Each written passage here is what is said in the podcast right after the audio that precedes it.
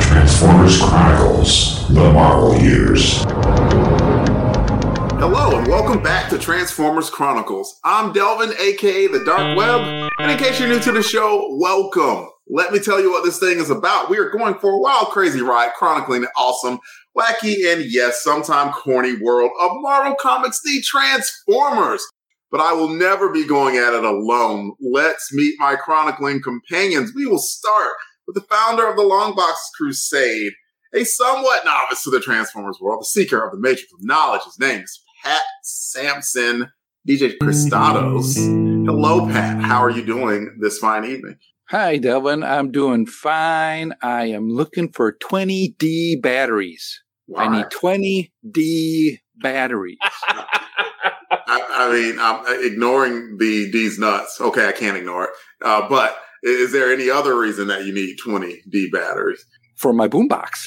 Hmm. I got this cool boombox I just found here stashed in the basement, Yeah. and I want to get uh, some music going, you know. Um, and I got some little RC cars that I like to play around with, so I'm looking for some batteries. Well, I'll tell you what, just don't forget to close that tape deck. That's all I'm saying. That's almost like Saturday Night Matinee Theater, and don't forget, you better close that tape deck. Welcome, Pat. We will move on to our Transformers expert. He is the lesser half of Married Watching Cartoons. Whatever MWC you want to come up with, they have a podcast for it, I'm pretty sure. He's the Yeah. provider of knowledge, Jonathan Schaefer. Hey, howdy ho there, John. How are you? Hello there, Delvin. I am looking forward to this one. You know, I haven't read it yet, but I'm excited because the Predacons are in it, and I can't wait to see the Predacons finally get to triumph over someone because the last time they were in it, they got knocked right out. But I'm sure this time, victory will be theirs. Well, I, I have read it. I, I, I know, but you tapped into you know a very well used Long Box Crusade bit, and bits are always smiled upon here, never frowned upon. So good job, John.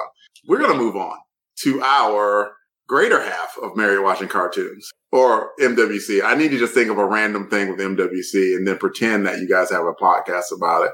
Mary watching Mary Mary watching cats because that's true. Y'all y'all have a cat. I, I just met Gatsby. Said that's right. All right. Anyway, she is Maggie Schaefer Haynes. How do you do, Maggie? I'm good. I just waved to the microphone. So that's something. That's how my Monday's going.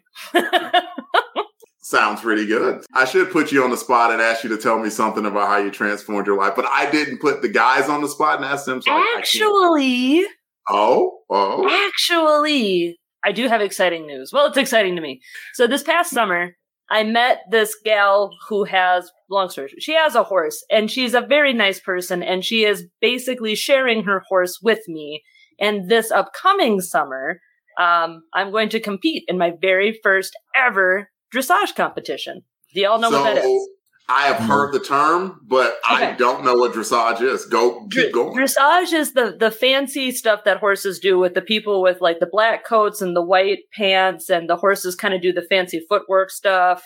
Um, I'm not going to do anything like super fancy. All I have to do is walk and trot in a circle, two circles. Um, because of my history with a, a really bad accident w- involving a horse when I was 16. Um, what dressage is really all about is it's the foundations of riding. It's basically saying like, can you ride a horse? And it's got its roots in um, warfare, actually, back in the old days in France. But now we kind of use it. Well, now it's a rich person's hobby, but, but uh, it, it really is really good for establishing a good foundational like practice of riding and how to sit right and how to do your transitions from walk, trot, canter, and back down again correctly and smoothly, making sure everyone's calm and happy. So it's, I think it's actually going to be very therapeutic and kind of rehabilitative. And I've never competed in anything like horse related, certainly in my life. Um, and she's just like, yeah, we'll get you signed up and we'll have you, we'll have you compete. We'll probably do three classes in May. And I'm like, uh, oh, okay. Yeah, sure. yeah. Did you say, whoa, whoa, hold your Yeah. horses here? Whoa. Whoa. I'm not ready for that. Pull back on those reins a little bit. But no, I'm totally gung ho for it. I'm very excited for for May 21st. It's going to be it's going to be a busy weekend. I'm going to volunteer at the show as well. So I'm going to like do my rides in the morning and then the rest of the day I get to volunteer and help everybody else out with their competition stuff and run the show a little bit. Lots happened actually. And even though she referred to it as a rich person's hobby, don't get the wrong idea about us. I don't think anybody does. What? No, no. I was I wondering have, why like- John was wearing a monocle and a top hat. Yeah, that's his evening attire. Mm-hmm. Yes, yeah, absolutely. Tails and a coat. Yeah, um, yeah. So I got six months to practice and get myself into some better riding shape and practice the tests, and we'll see how it goes in May. Well, hey, that was awesome news. Congratulations on zero pun intended, uh, honestly, getting back on the horse because a lot of people would just be paralyzed by their fear and never uh like and go back to it again. So I Mhm. hope everything like turns up absolutely aces for you on that. Thank you. You are Now let's talk about robots. Absolutely. the purpose of this podcast will be tackling all of Marvel's Transformers comics in order, starting with issue one and working our way to the series end at issue 80. And we're getting close to halfway. We will answer any questions that are brought up to the best of our abilities and see how these books we loved as a kid hold up to our eyes as an adult now. This podcast is guaranteed to be, you guessed it, more than meets the eye. So, Pat, John, Maggie, let's talk about a robot bat and some tiny toy cars right after this. The Transformers will return after these messages. Broadcasting from the back of a van. What have we gotten into? It's Radio Free Muncie. Three dudes talking about gaming and comics. We're going to have some old school versus new school discussion. All through the lens of the Knights of the Dinner Table comic strips. Layer of the Gazebo classic strip. So join us at anchor.fm slash Radio Free Muncie. We now return to the Transformers. Welcome back. The issue we will be covering today is Transformers 37. And here is John with the cover description. Grimlock is in the corner box in dino form per usual with a red background. The Transformers logo is orange with a slick metallic blue trim, and the more that meets the eye is in black. One of the captions promises us a suburban shootout, which we see here. The focus of the cover is one Buster Witwicky running for his life while wearing a green suit rolled up at the sleeves and brown pants. He is looking over his shoulder at his pursuers, the Predacons Headstrong, Rampage, and Dive Bomb. I think I'm going from memory as to which Predacon's which, uh, who are nearly upon him, and Razor Claw pursues from further away. In the bottom front are a bunch of Formula One car toys, apparently kicking up dust or blowing exhaust, two things toy cars are known to do. Humans scatter in terror in all directions, and the storefronts shown give truth to the caption Mayhem at the Mall. Uh, this one's pretty neat. Uh, depicts an event from the comic. Uh, no comment on the event's context itself just now, but it sure does depict it. Uh, I like that the artist took the time to add storefronts to the background, even if it isn't fully colored, because it makes it clear that this is a mall and it gives a sense of a, a relatively cramped area. Uh, what do you folks think? I'll go first. Why not? I like it. It's, I mean, the Predacons are just cool anyway. They're cool toys, and if they're drawn well, which Jose Delbo did a very good job of, and I see an A N G on my cover too, so I'm pretty sure that's Akin and Garvey. Uh, I mean, it was drawn well. Like you might wonder, what the heck are these toy cars? What is what is that about? Like, I mean, th- those don't look like Transformers, and they look like they would be really, really small Formula One drivers. So, like, I wouldn't know what the heck that is. But like, it seems like this human being here, which we know to be Buster Witwicky, is in a lot of trouble uh, because he's been being chased by four robots, and I don't think any of the humans that are bystanders can help him. So, my dude's in trouble. I, I like the cover; it, it, conveys a lot. Uh, what do you think, Pat? I think it's a nice looking cover as well too. I think it gives you that sense of of action and there's something going on in here. And I really like the Predacons. I, I think they're really cool. You know, the the more I see them, I'm like, yeah, these are really really cool, kind of sharp looking uh, characters. And th- I think those would be something I would want to have. You know, because they all co- they all combine together, right, and make one big guy. Predaking. Predaking. Yeah. So I, I'm like, oh yeah, I, I remember that one. So I, I'm like, I think I want to get some of these guys. Might be for my Crusademas next year. Maybe somebody can get me that. You cannot start on Crusademas It's never too late. 2023. It's never. we haven't gotten through 2022 yet, Pat. It, Ah. it worked for Jason a long time ago. So it, it, it did. I, I, I, bad behavior has been rewarded often on Long Box Crusade. Maggie, what Yeah. what do you have to say about this cover? So I do like the cover overall. Um, I actually thought briefly when I first looked at it that the Formula One drivers were like, how do I want to describe it? Like, like they they looked miniaturized, but they weren't actually going to be so in the story. Like I thought somewhere in the story were going to be Formula One drivers for some reason. Um, so I was kind of keen on that, but. I, I am, as we all know, a stickler for the covers, you know, depicting something that happens in the book. And I, I just, I have to point out that Buster's shirt is not the right color. In the comic, his shirt is pink, and on this cover, it is clearly green. And this aggression will not stand. You just brought up a color error and have summoned John to the room here.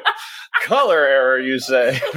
I don't know. I don't think it was a color. I'm just being silly. I But think I- it's, it probably goes back to the color wheel. And if only we had somebody that had a color wheel that could tell us what. I would mean, we pop. do. It's it's it's Jared, but Jared isn't on this show in particular. We might have to get them on another. Red and green offset each other nicely. The red, green, and blue do offset each other nicely. Yeah, no, it's a very striking cover. I love the action on it. I like the Predacons too. Um, I like this kind of like the the smoke from the little race cars in the foreground, sort of make it look like a stampede is actually happening, like Yeah. dust getting kicked up, very Lion King kind of style.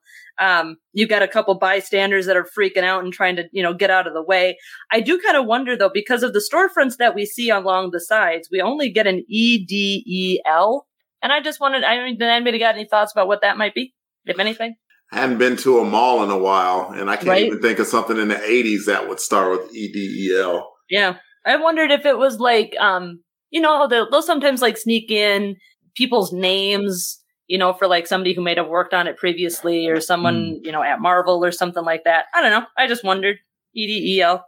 I got nothing. I don't, Yeah. I don't know. I don't know. They inside they have a they use a pastiche name for inside for Radio Shack. Yes, so it, I don't know if they would use even a real name anyway. Right. That's kind of what I was thinking. Yes. So maybe it was just like some random letters. I don't know. I was just wondering. But yeah, no, I like the cover. I think it's pretty darn cool. We have a lot of positivity about the cover. Let's uh let's get to the ratings here. On Transformers Chronicles, we rate things on a scale of one to ten, like the tech specs of old. One being the lowest, ten being the highest. We'll let Pat go first. Pat, what would you rate Ooh. cover to Transformers 37? I'm going to give this an eight. Uh, it's pretty decent cover. Um, I like the line work that's done in here. The inking really makes things stand out as well too. So and the color. So I'm at an eight. Nice, nice. Uh, Maggie, go for it. What would you rate the cover? I think I'm going to go one higher. I'm going to give it a nine. I really like it. I, d- I guess, you know, although at the same time, if I'm going to give it a nine, why not just give it a 10?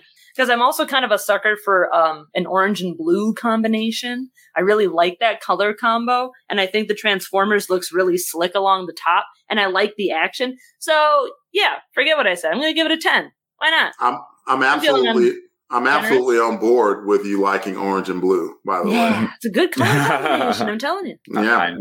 it's great. John, what would you rate Transformers 37's cover? I think I'm going to give it a nine. Uh, it is really, really good. I really like the expressions on the faces of the two Predacons that you see there. And I also like Razor Claw in the background, how they really do the scale properly. Like, you know how big that he's as big as these, so you get the sense about how far back he is. And he just seems so menacing there. It's like Buster's got everything going. And oh, by the way, here's here's Razor Claw. And I mentioned it in the description. This is an example of how a lot of other ones that I might have ranked mediocre would have been improved just by having background stuff in it. Mhm. Because if this would have been like uh, some of the the seemingly rush jobs we've seen before that didn't have it, if it was just no backgrounds, this wouldn't be anywhere near as good for me. Because, but but with it with the backgrounds, it is it just really conveys the cramped nature of where they are and and it gives you a, a really good sense of what's going on and uh, puts you in the in the mood and the mind of what of the whole situation. So I think it almost looks like a movie poster. Yeah, I You know? think you're right. Like it, it look kind of like a little a cool movie poster sort of thing. I I don't know. I really like the cover. I think Yeah, it's so- neat as heck. That's a nine for me. And I'm at an eight. I think it's good. I think it's really good. The colors overall really stick out for me. Uh, not only like the logo goes with the Predacons, uh, and the Predacons are just, they are cool and they really do strike out. I mean, just, and there's something about that juxtaposition of having like, even though they're ro- robots, they're robotic animals and they're animals rampaging through a mall, which is not something that you're going to see every day. So, I mean, it's something that will capture your attention. Just looking at a picture of it is something that will capture your attention if you are public viewing this live. So, like, a uh, very, very good cover, very intriguing. Uh, and uh, Jose Delbo did a very good job on it. And now, here is Pat with the credits for the issue. All right. We are covering Transformers 37.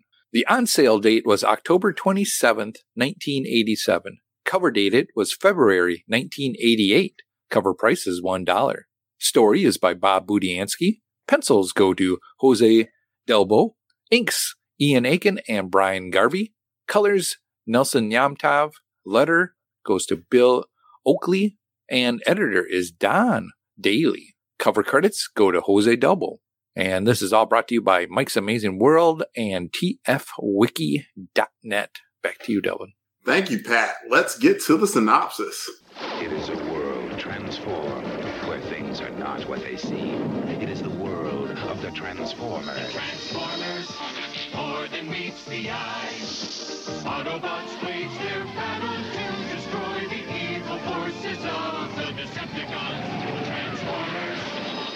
Robots in disguise. Transformers. More than meets the eye.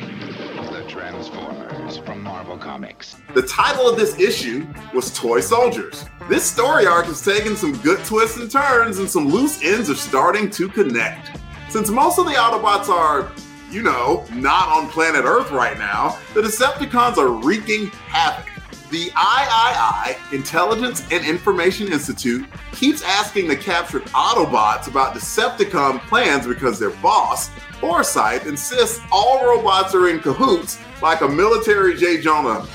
Walter Barnett thankfully comes to his senses and comes up with an ingenious plan to smuggle the Throttlebot's brains into his son's toy cars right out of the building. Goldbug asks Walter to find Buster Witwicky who can get them to the Ark. However, Walter and Buster have to stop by a mall to get some batteries for the toy cars slash throttlebots, and this is where Ratbat and the Predacons find them. After leaving a trail of wreckage behind them to get to this mall, by the way, Walter, Buster, and Goldbug barely escape and find their way to the Ark, where there's nobody home, remember? The Autobots are in space chasing Blaster and the kids, and Daisy, the teddy bear. What Goldbug did manage to do is send a distress beacon out to Cybertron asking for help.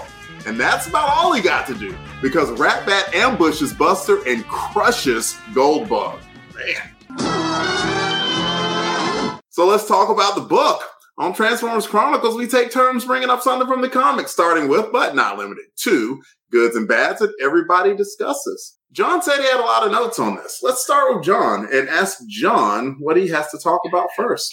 Uh, well, this uh, issue did teach me something. I was not aware that you you can abbreviate liquid oxygen as LOX. I've never seen it done that way, but Maggie Googled it after I was saying that's totally wrong and told me that's that legit. I'm totally wrong.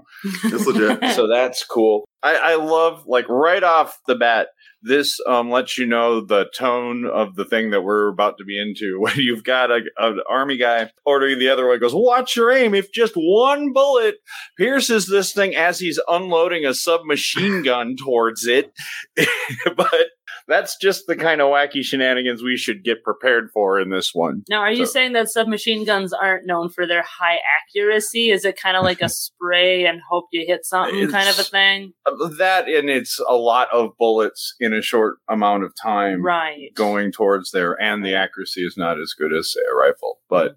I don't think anyone in their right mind would shoot anywhere. If someone is holding a thing of liquid oxygen, you're not going to shoot towards them, well, especially if they're made of metal. What do they have liquid oxygen for in the first place, and why so much of it? There's a lot of liquid oxygen. Well, it's a chemical storage facility. Yeah. So Oh, storing it oxygen there. is okay. it's, It's also um a, apparently a, a form of brine salmon is lox. yeah, I saw lox, and that's what I thought. You know, was with salmon? sa- like giant tubes of smoked salmon. I don't think that would explode like fireworks. Uh, you haven't had my Maybe. salmon. Yeah, probably not. And I don't know how much uh, robots would want to eat salmon. So No. yeah, no, it's it's the liquid oxygen that they stole from Huntsville, Mm-mm. Alabama, for some reason. Well, that's John's. Let's see, That's- Pat. Yeah, uh, this one was more than what I was expecting. You know, after the last few stories that we've gone through, this one is like when stuff starts to gel and, and you're getting all the bits and the pieces are kind of coming together Mhm. at least to move things forward. And I really like that because one, you know, you got to see the III again and, you know, uh, what's his name in this? the head of Walter? Barnett. Yeah, Walter. We got, you know, so you see him coming around. They're tying back to older stories in here. Granted, they were like a few issues ago, but they're still coming back to those as well. And then you got everything else going on with, you know, Buster's back again. It's like, oh, yeah, Buster's back. Let's have some Mhm. fun, you know, even though we saw him in the car wash of doom it was still cool to see him here and you know just you know him moping around like man i could have been with the autobots no i gotta sit around here and go to school blah blah blah blah blah but i liked it i think there was some good story building that's going on in this issue There were there was quite a bit of story building going on. Let's let's see what Maggie has to add. Well, my my first thing, actually, I want to point out that I love that both you and Pat refer to it as the I I I because even my brain is too lazy. So as I was reading it, I was referring to it as triple I because I, I saying i i even in my own head, I'm like, no, I'm not. It's going to take forever to read this. so I, um, but my first thing is actually a question. So on the this is page one, yes, that I'm looking at here. So middle panel, they list the Page two. Page two. Okay. Another Decepticon quintet. It says Hook, Scrapper, Long Haul, Scavenger, and Bone Crusher arrives.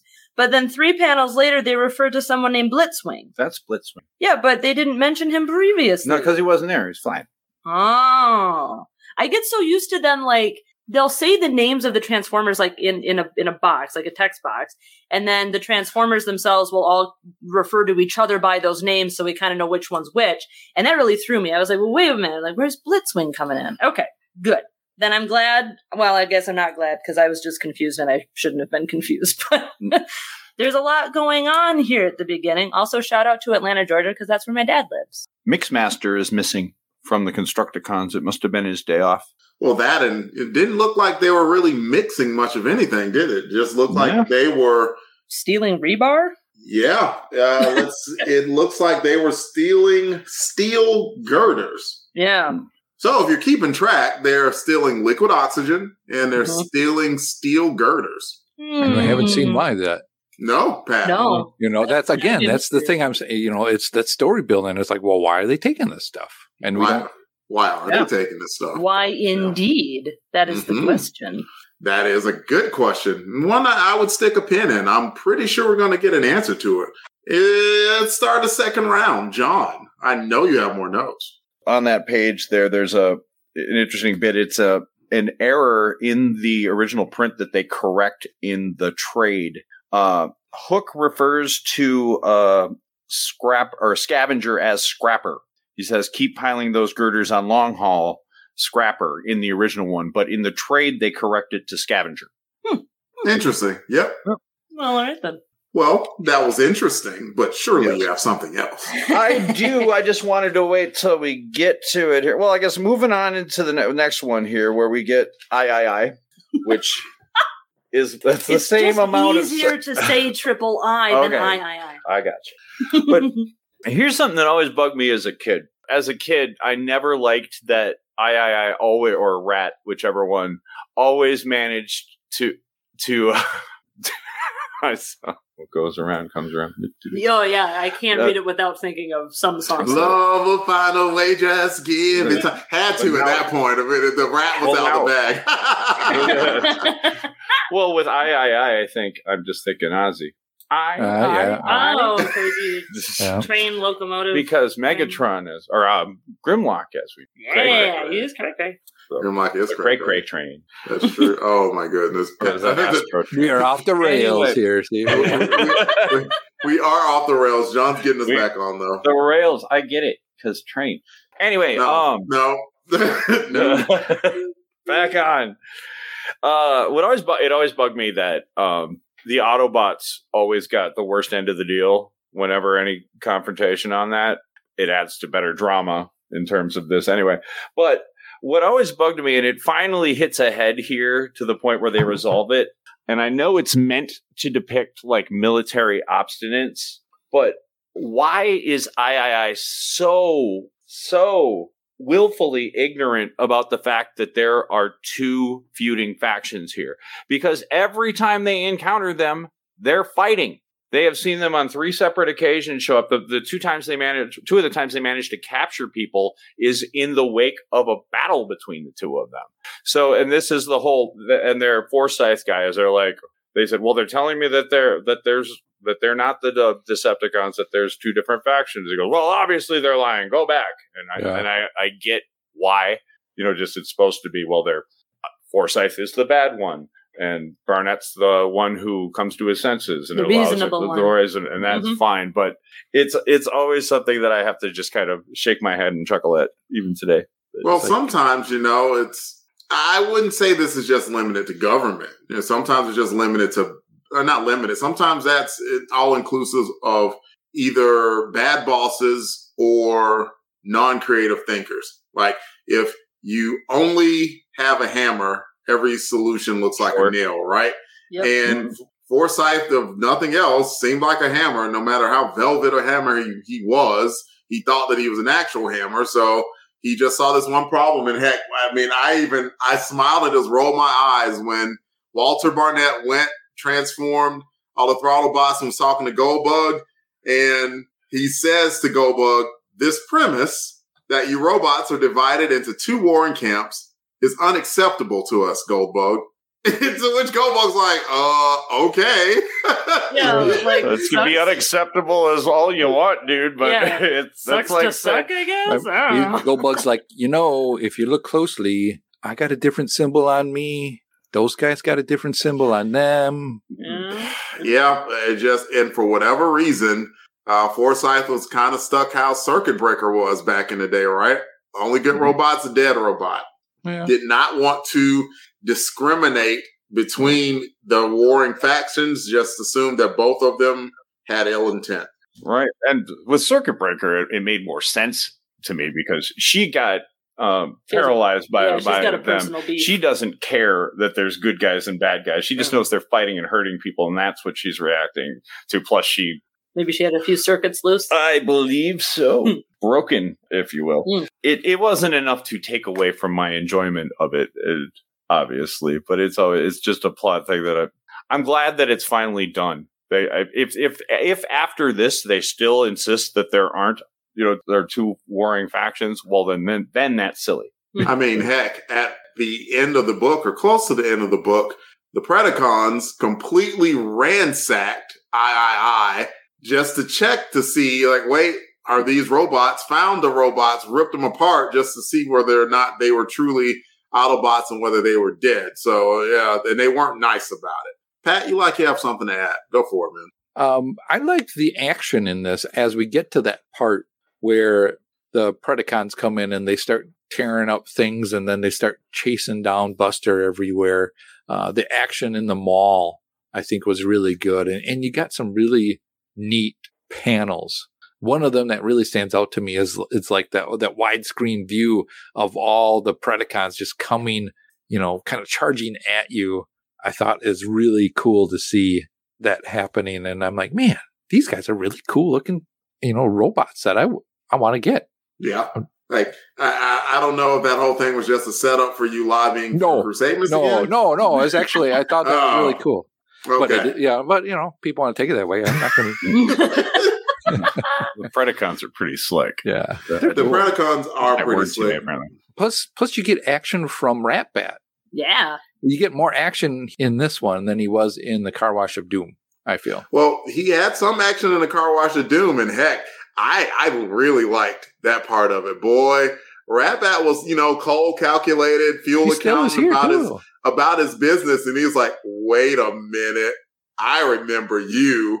Yep. Like, you cost me my fuel. That was a big fuel expenditure, and it made me look bad. I am going to kill you. Like, oh, I lo- like I loved Angry Rat Bat. I really Yeah. did. That was a good scene. Doesn't he actually tell Buster he's going to drink his fuel with a steel straw? Yeah. Yeah. Yeah. Boy, I think I'm like, was- that's pretty That- that's hardcore. That was pretty great. In that scene, Ratbat winds up looking pathetic and terrifying at the same time when he's squished by that door Mhm. and he's coming, you know, and he's sitting there and he looks like so almost silly, but his response and he's like, I will suck out your fuel with a straw. And it's like, ah. I gotta run. But I mean, like as we found out, he recovered nicely. But we won't get to that yet. Let's let's see.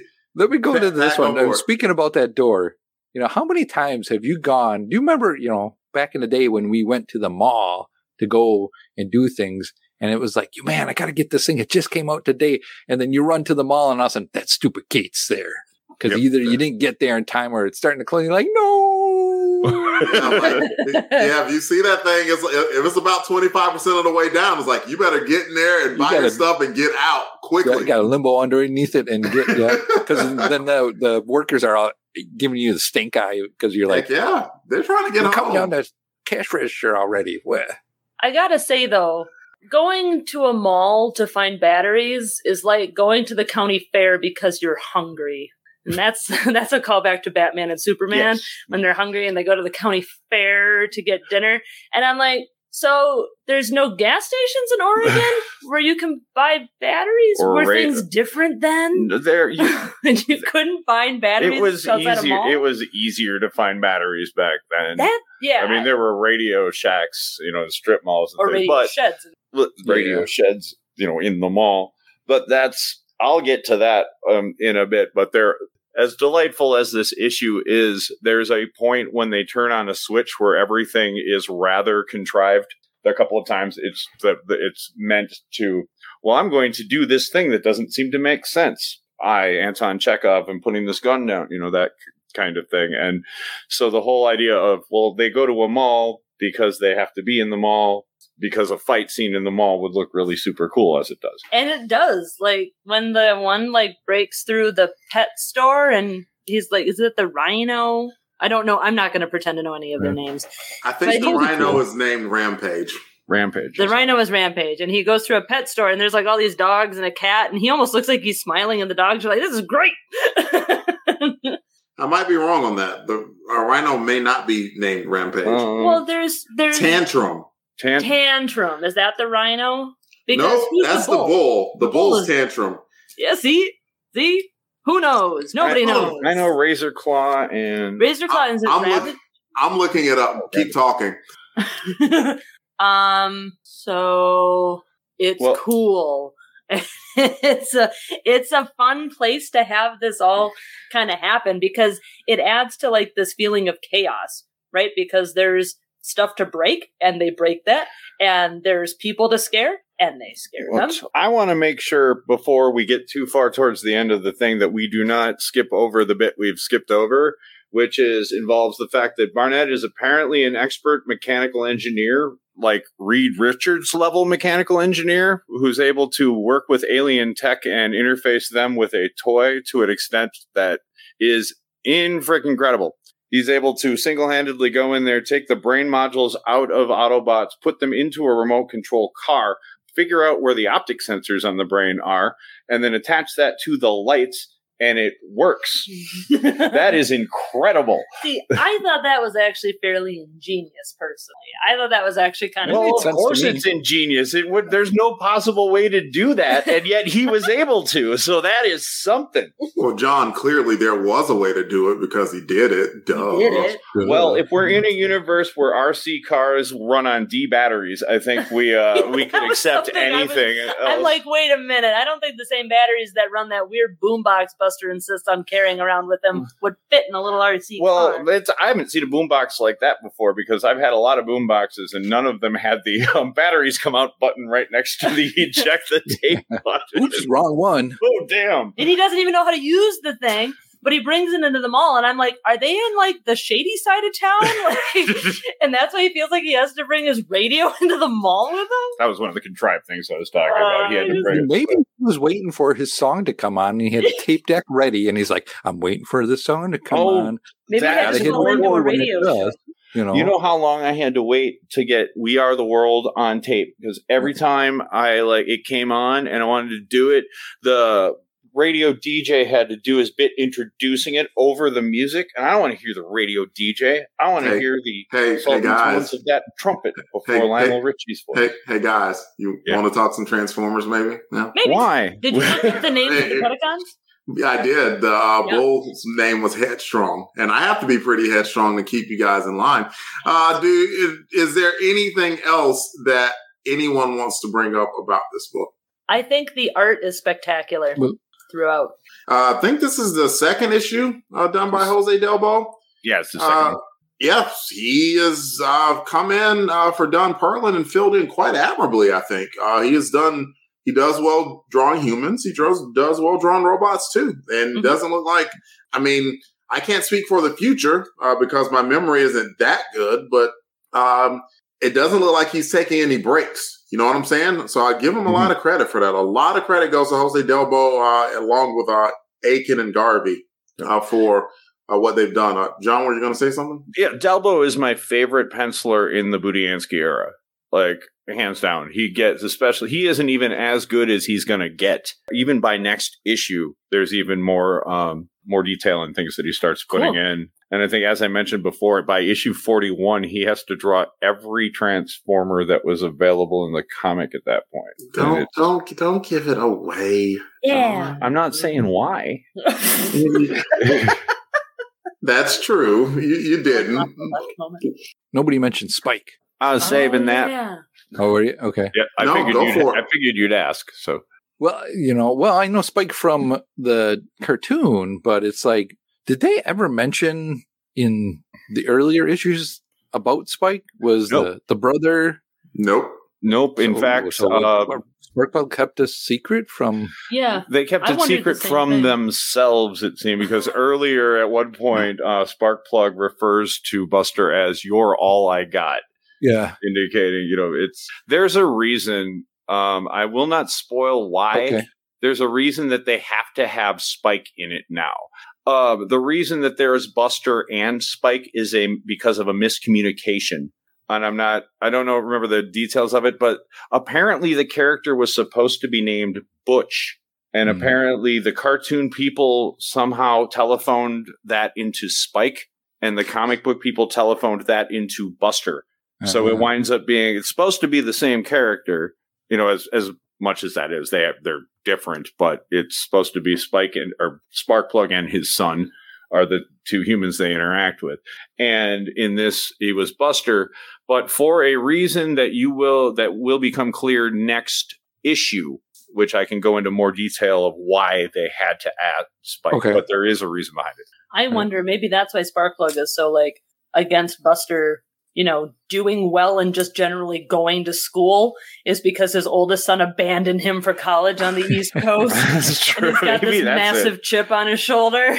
I mean, yeah. I mean, all the way on the East Coast. I mean, that's literally the other side of the nation, and the Mhm. United States is not small. No. That's true. He does do the thing where he seems to be happy that that the, Instead of going to school, he goes off to deal with the Autobots, the first, and the first, just ex- fine with the first. that. Well, yeah, Sparkplug goes out of his way to discourage him from doing it. You put those books down and you go make out with Jesse and bring your friend O. oh man, I'm so glad he didn't come back. I Miss O. Yeah, you, you leave all alone, Maggie. Uh, Pat, do you have anything else? Uh, no, that was it. I just, I was like, wait a minute, what's going on here with this Spike? I mean, he was. I I was perfectly willing to let it pass, but yeah, they did mention Spike uh, and said, "Yep, you got an older brother, and he's coming back." And I mean, for all we knew, it was a throwaway line, right? I mean, Spike. Okay, he's got a brother, Spike. Cool. Word. maybe, maybe not. But as John already said, looks like there's going to be something else to it. And poor Spark Plug, right? Like, I mean, my dude had a heart attack earlier on in issue three, and then like the Predacons and Ratbat just came in and ransacked this place. I mean, that was unnecessary too. They even need to do it.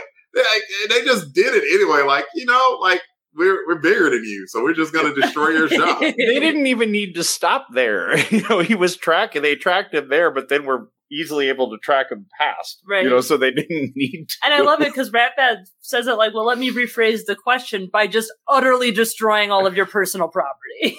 yeah, like I mean, Decepticons they were on a mad on the entire Mm-hmm. issue. Like Yeah. our bots on a mission for certain. So we have talked Spike, we talked Sparkplug, we talked a little bit about the action that's going on, um, and then I think the only thing that might be worth mentioning would be that ending. I thought the ending was Yeah. I mean, that's it's, that might be an all is lost moment. But before that all is lost moment, looks like Goldbug sent out a signal. Does Mhm. anybody Yeah, remember why that's important?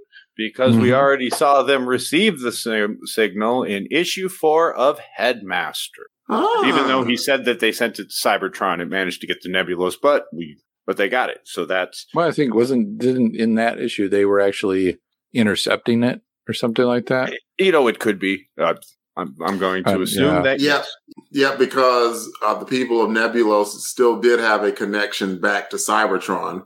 That's so, true. Yeah. yep. So Oh yeah, we're gonna get some headmasters yeah, looks This is looks like with that crazy old fine. guy. With that crazy old guy. Lord Zarek Lord was Zarek. his name. Yeah. Looks like things are starting to tie in, but did anyone uh, have any thoughts about that ending that I haven't uh, talked about?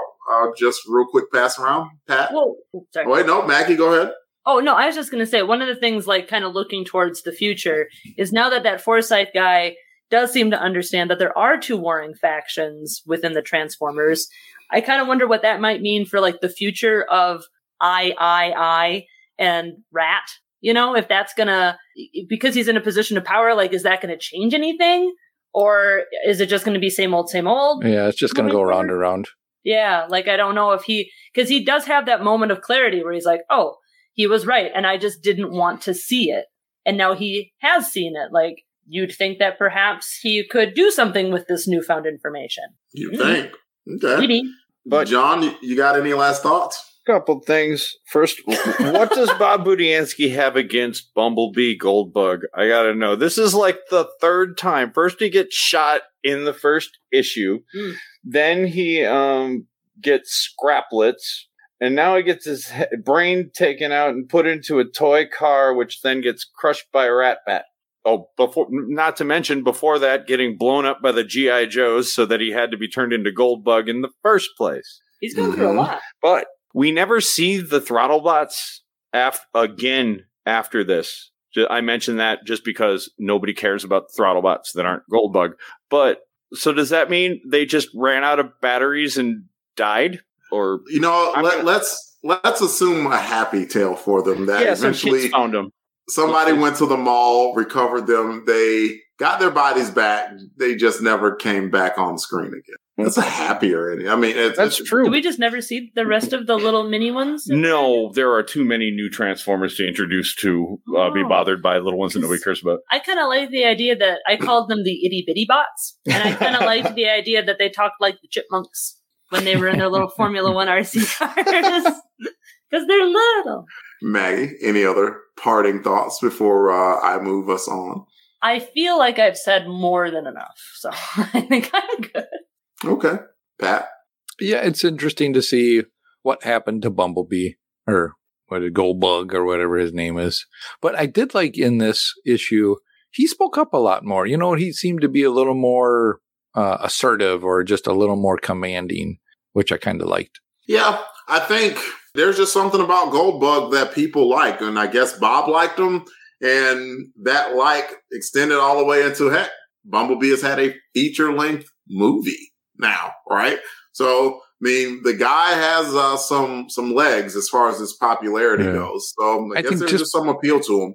I think just because he crushed it doesn't mean that the little brain is not still connected to the battery. No, he's dead forever. What?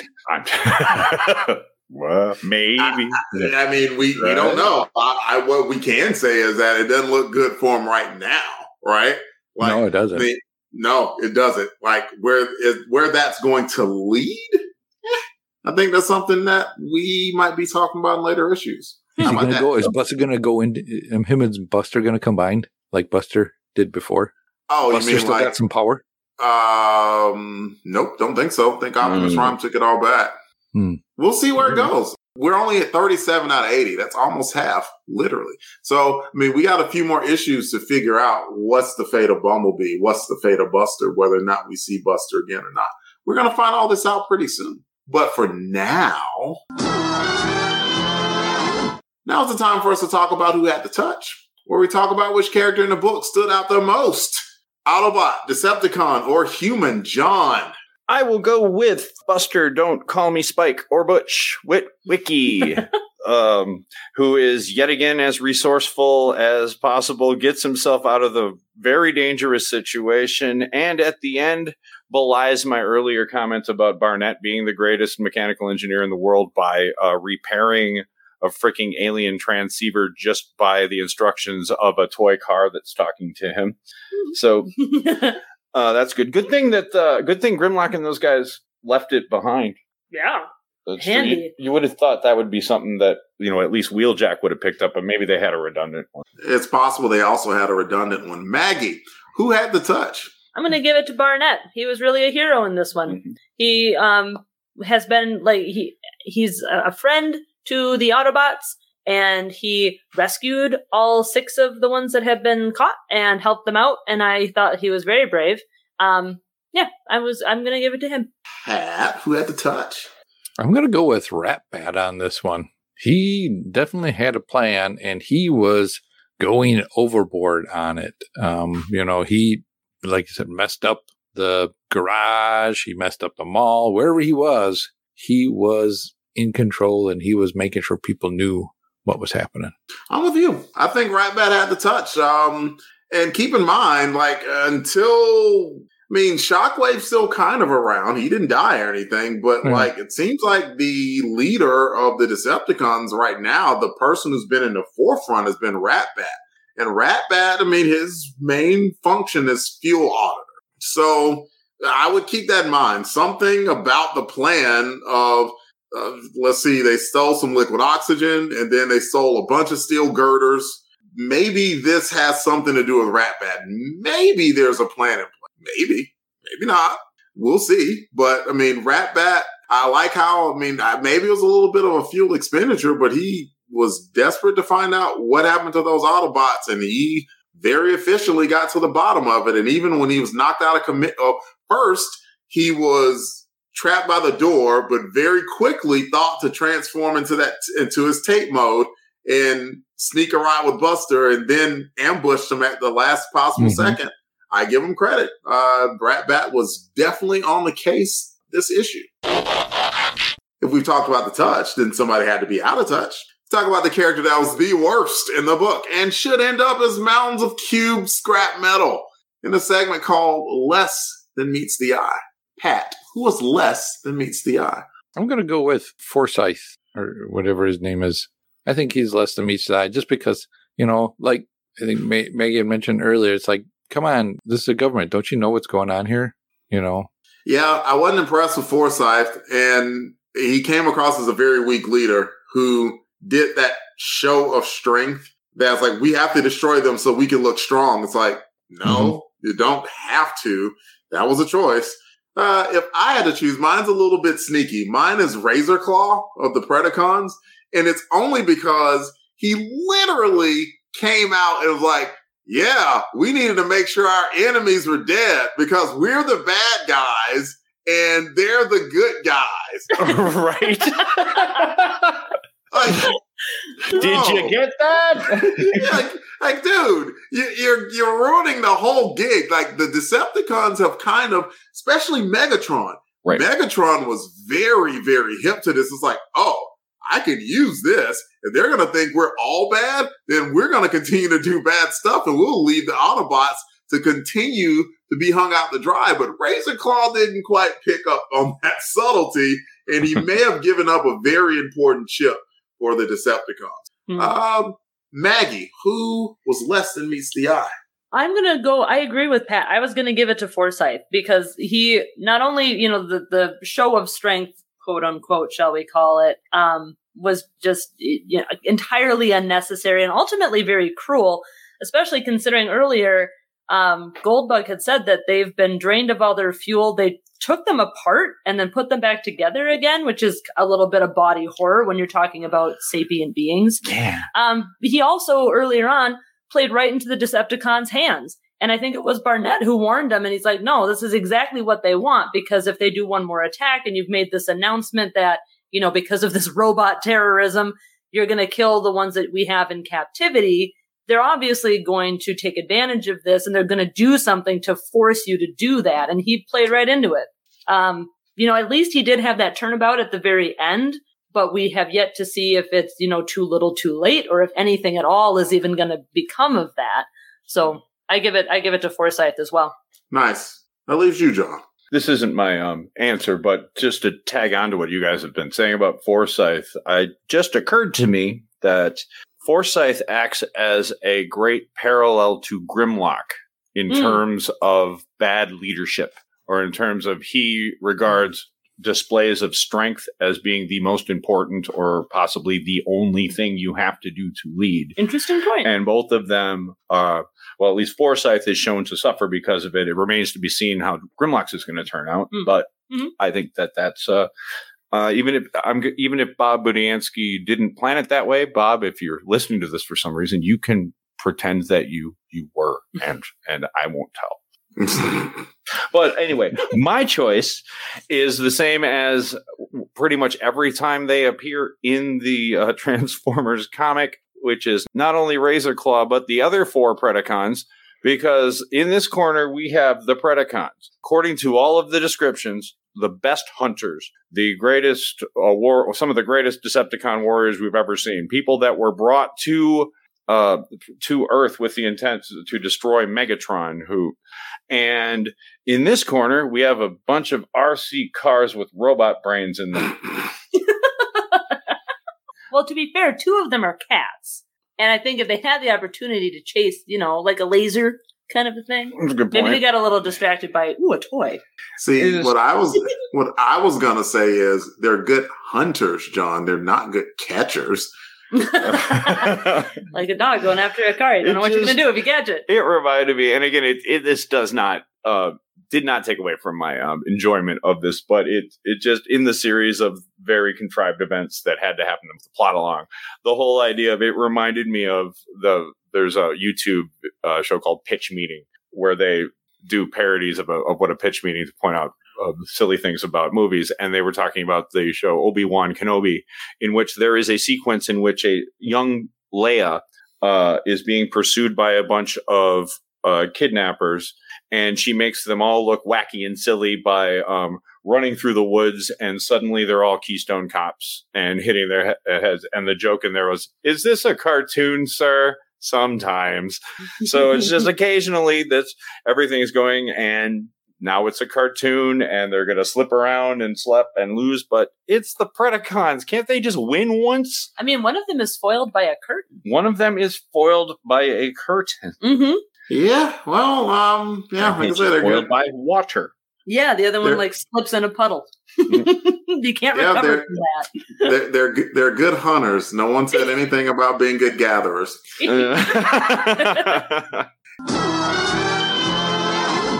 And now is the time for overall ratings for the book. Of all y'all one to ten, one low, ten high. Uh, who don't want to pick first? I'll pick myself. Why not? This book was, I thought it was good, like surprisingly good. I like being surprised. I had no expectations for the book. I, I could not remember exactly what went on in this issue. And so reading it along with the cliffhanger, I was super, super impressed. Good artwork, good action, a very good storyline continues with some threads getting connected to where you're seeing that some of these things are starting to make sense. I'm at a nine. I think it was very, very, very good. That's where I'll stand with it. Pat, where were you standing? I think you said it everything I would say, Delvin. I'm at a nine as well too. Um, very action packed. I wasn't expecting much in this issue, and it definitely delivered. Sweet, Maggie. Yeah, I'll I'll join in on the the all nines club. I think I think nine is is a very deserved, well deserved um, ranking for this book. I enjoyed it. Again, art was great, action was great. It was a fun read. I enjoyed it, so I, I feel like a nine is a very fair ranking. John, wrap us up. When I was a kid, I absolutely hated this issue. I mean, this sort these sort of wacky cartoony shenanigans might have been enough for for me back when I was 10, but I was 13 when this came out and I was way too mature for any sort of shenanigans like this. Mm-hmm. And I was actually approaching the time when I put when I um stopped collecting Transformers for a little while because I'd moved on to other superhero comics by that. Uh but so I was completely expecting uh to be to go full out on how terrible this one was and I was pleasantly surprised by how much I enjoyed this and I'm I'm with all of you. This gets a 9. Yay! This is this was a lot of fun. This is a um a great issue of it's wrapping up so much. It's la- wrapping up all the loose ends from the old story as well as moving it into the next story. Uh, a lot of things. Uh, they lay a lot of seeds, which are all uh, picked up on. Uh, all of the questions that you ha- that we have of why are they doing that? What do they need this stuff for? Becomes very clear within a few issues. Yeah. So it's this is fun. This was Yeah. fun. I'm glad we got to read it. Absolutely. Like, what are the Decepticons planning? Clearly, it's something. Is Spike going to play a role? I mean, they brought him up. Looks like something's going to happen there too. Like, what's going to happen to Goldbug and Buster now? And like, now that Ratbat knows that a communication's going on, how's this going to unfold? How the headmaster's going to play a part in it? We don't know yet. Is is O a brother of Buster as well too? Yes. That we don't know. Only in our hearts. Yeah, absolutely, absolutely, he's a brother. Um, but off panel, we we never get to it on panel. We can and never will leave you without John's segment of the show called Transformer Spotlight, where he discusses a particular Transformer that was featured in today's issue. All yours, John. Tonight we are talking about Rampage. Uh, here is what you would read on the back of Rampage's box if you were lucky enough, like Pat has not been up to this point, to receive a Rampage toy. Maybe. Uh, Rampage motto is those who conquer act, those who are conquered think. Think the man has a future in uh, running for the Senate in Georgia with such great things like that. Anywho, uh, barrels through life with an uncontrolled fury. Has difficult talking coherently for more than a few seconds before violently lashing out at anything near him, friend or foe. TV calms him. Stares at rock music videos for hours. As Tiger can leap 300 feet in height, 500 feet in length. A kick from his foreleg can crumble a cinder block. As Robot carries 60,000 volt lightning rifle, 5,000 degrees Fahrenheit thermo sword, and combines with fellow Predacons to form Predaking. However, you put a little bit of water on the ground, that's going to take right up. So, uh, his strength is 8, his intelligence is 3, his speed is 5, his endurance is 6, his rank is 5, his courage is 9, his int- firepower is 9, and his skill is 6. Um, for the as far as the Predacons go, I think this is their most prominent issue that wasn't uh, 25 when they fought uh, Megatron. Then they they get their second shot here. They do show up again throughout here and there. I don't think they get to be Predaking anymore, so this is kind of their last hurrah here. Uh, on the cartoon, they are on it quite a bit. Uh, usually winding up um, on opposite ends of the ring from our our spotlight last month, Skylynx, and those two fight, and so uh, in which Predaking usually winds up on the um, wrong side of that one too. So at least it's consistent. And uh, that is Rampage. Back to you, Delvin. And now we go to a promo break. The Transformers will return after these messages. Between the golden age of Atlantis and the rise of recorded history, there were ages undreamed of. Hither came heroes and villains possessing swords and magic, whose deeds became tales and legends. I have come to relate these sagas. Let me tell you of the days of high adventure. Days of High Adventure, a new podcast discussing a variety of comics that fall into the fantasy or sword and sorcery genre. Available on most podcast services and Anchor FM.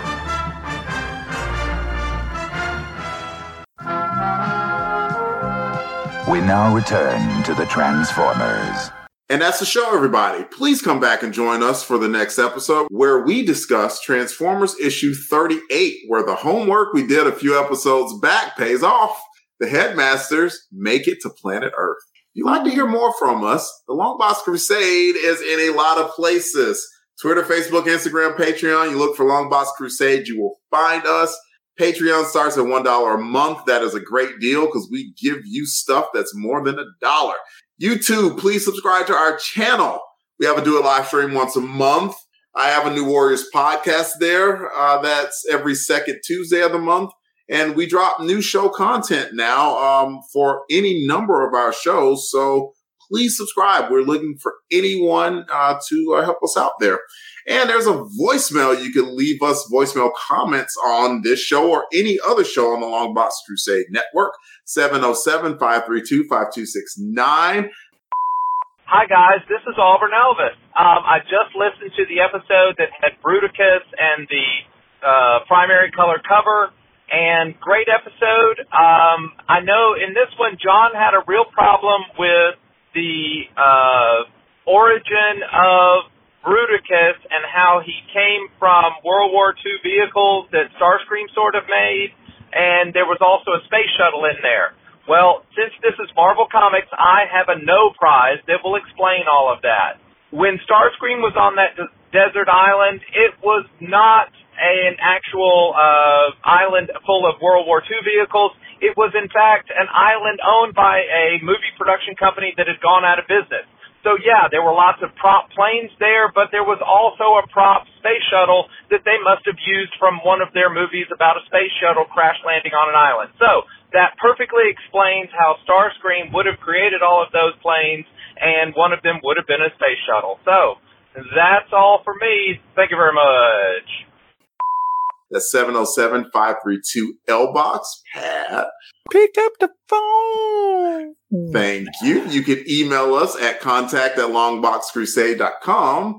And John and Maggie, you can tell us about your podcast and where you can be found on the internet.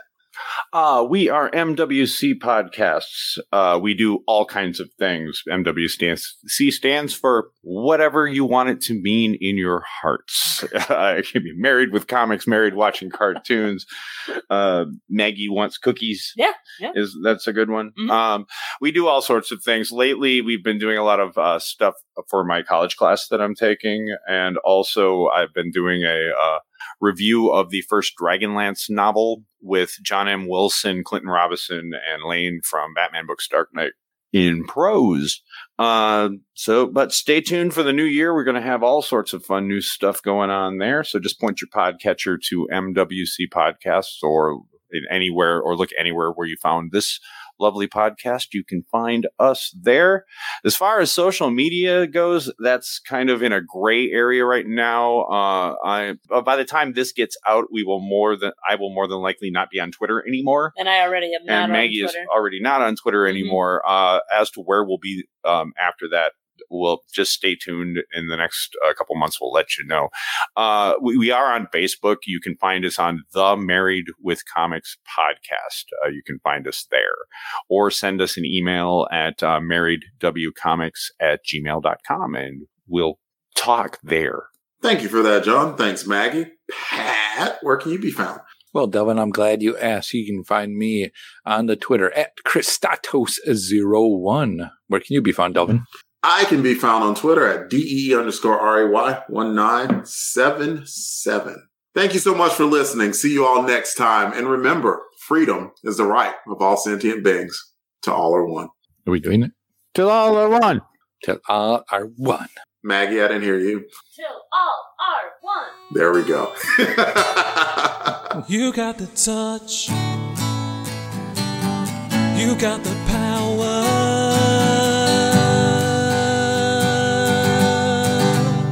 Yeah. All songs, song clips, and characters discussed are copyright of their respective copyright holders, and no infringement is intended, and it is for entertainment purposes only. We are just fans that like to share our love of comics.